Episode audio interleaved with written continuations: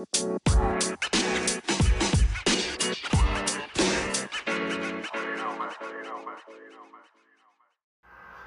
up, peeps? We're back. As always, I'm your host, Lee Benson. Thank you so much for joining us on the AEW Insider. This is the podcast edition, obviously. I do have the results from TLC plus two good wrestling stories. So I just wanted to bring this info to you guys real quick and we'll wrap it up. We'll make it a quick one. TLC results. On the kickoff show, we did have Andrade versus Humberto Carrillo. Your winner, Humberto Carrillo. He now has beat Andrade twice in a row. Uh, at the end, he finished it with a backwards hurricanrana off the top rope into a three count, which was very awesome. I was sure they were going to put Andrade over, but I was wrong. It's cool that they're highlighting Humberto. The kid's a huge, huge talent. Let's see what he does with it.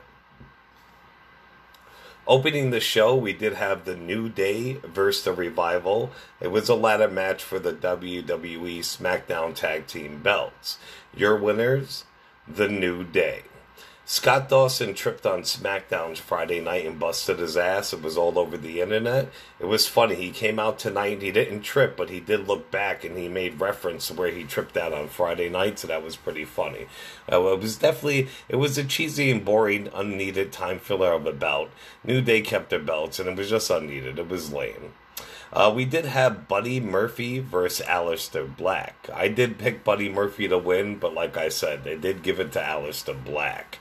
The real winner was Murphy, though. My dog put a cl- put on a clinic, and he pulled out all the stops. He beat the living piss out of Aleister. Aleister's nose, end, or jaw got broken early in the match, and his face was covered in blood the whole match. It was awesome. Buddy fucking kicked his ass, stole the show. He did a kick ass job, but they did put Aleister over because he does need his push, which he was due months ago when he got pulled up with Ricochet.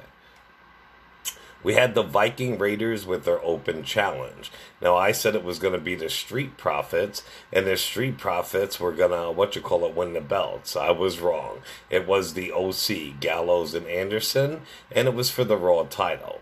It was the tag team titles. It was a very very slow match. I was not impressed. Gallo and Anderson are so much better than WWE lets them do. It's a fucking crime. It was just garbage. It was a double count out, and in the end, the Viking Raiders kept their belts. We then had King Corbin versus Roman Reigns. Your winner, King Corbin, as predicted. At one point in the match, Corbin hit Roman with a can, a full can of dog food, and later on, Dolph Ziggler was hiding under the ring and just jumped out and super kicked the shit out of Roman Reigns. Reigns later evened the score with a kendo stick until the revival came out and beat his ass. In the end, with all his minions in the ring, Corbin hit Roman with the End of Days on the steel chair for the one, two, three. We then had Bray Wyatt versus The Miz. Your winner and still Universal Champion, Bray Wyatt. Bray came out all normal, like he was in a Firefly Funhouse. He had his sweater on, he had his hair up, and had the music blasting. He was out all surprised, smiling, happy, showing his belt, waving to the crowd, what have you. He let the Miz beat the living piss out of him. It was pretty crazy. During that, he was going in and out of double personalities, though. In the end, he did hit Miz with Sister Abigail for the win. The match was very weird and quirky. It was definitely one of a kind. After his win, the Fiend appeared on the Titantron while the crowd chanted, Let him in.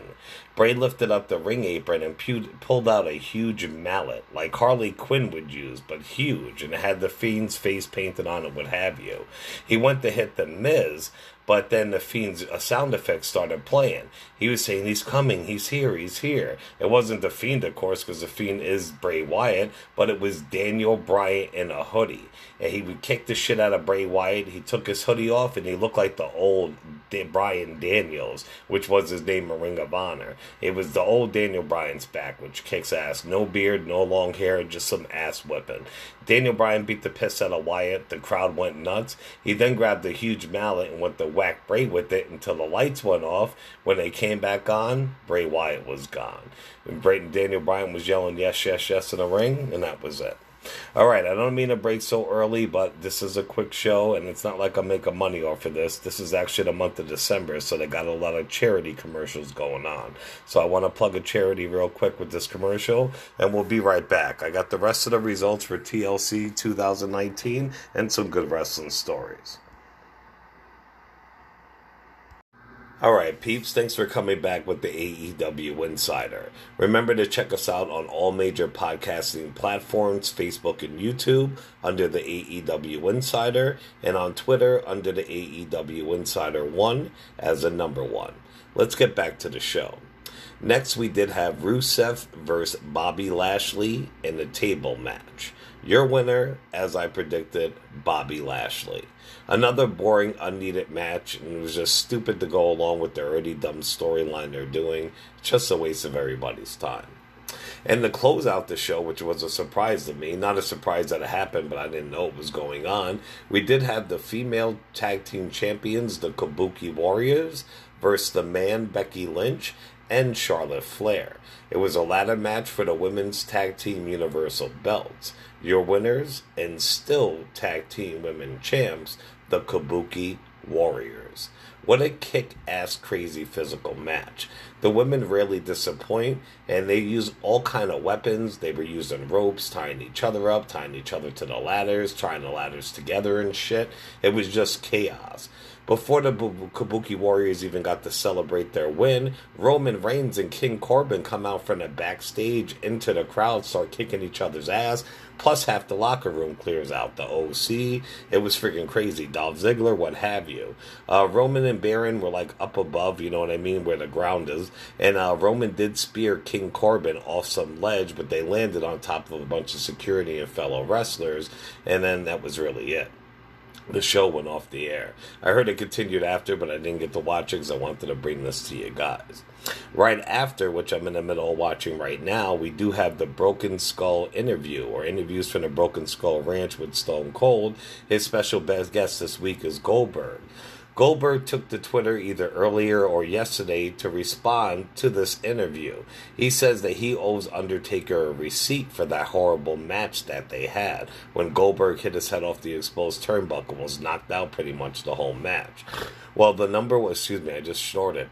The number one Goldberg fan, Matt Riddle, the original bro, took to Twitter. You know he trolls the fuck out of Goldberg and he wants to fight him in a ring. He told Goldberg he owes Undertaker an apology, not a receipt. And I have to agree 120%. For as of right now, Goldberg has yet to respond. And finally, Tyson Fury announced in an interview that he will be fighting the Beast incarnate Brock Lesnar at this upcoming WrestleMania in Tampa, Florida. Fury says he will quote unquote destroy Lesnar. Hmm. Wishful thinking, if you ask me, but if that does happen, that's a good one. Keep in mind, WWE officially announced that Fury did an interview, so we'll see how that works out. All right, peeps, I wanted to bring you the results of the pay per view in case you didn't get to see it yet, what have you. Uh, definitely check us out on YouTube, show us some love. We got some great videos up on there. This week, I will be back with more podcasts and YouTube videos to bring the peeps the great wrestling news. As always, I'm your host, Lee Benson. Thank you so much for joining us on the podcast edition of the AEW Insider. Ciao, peeps.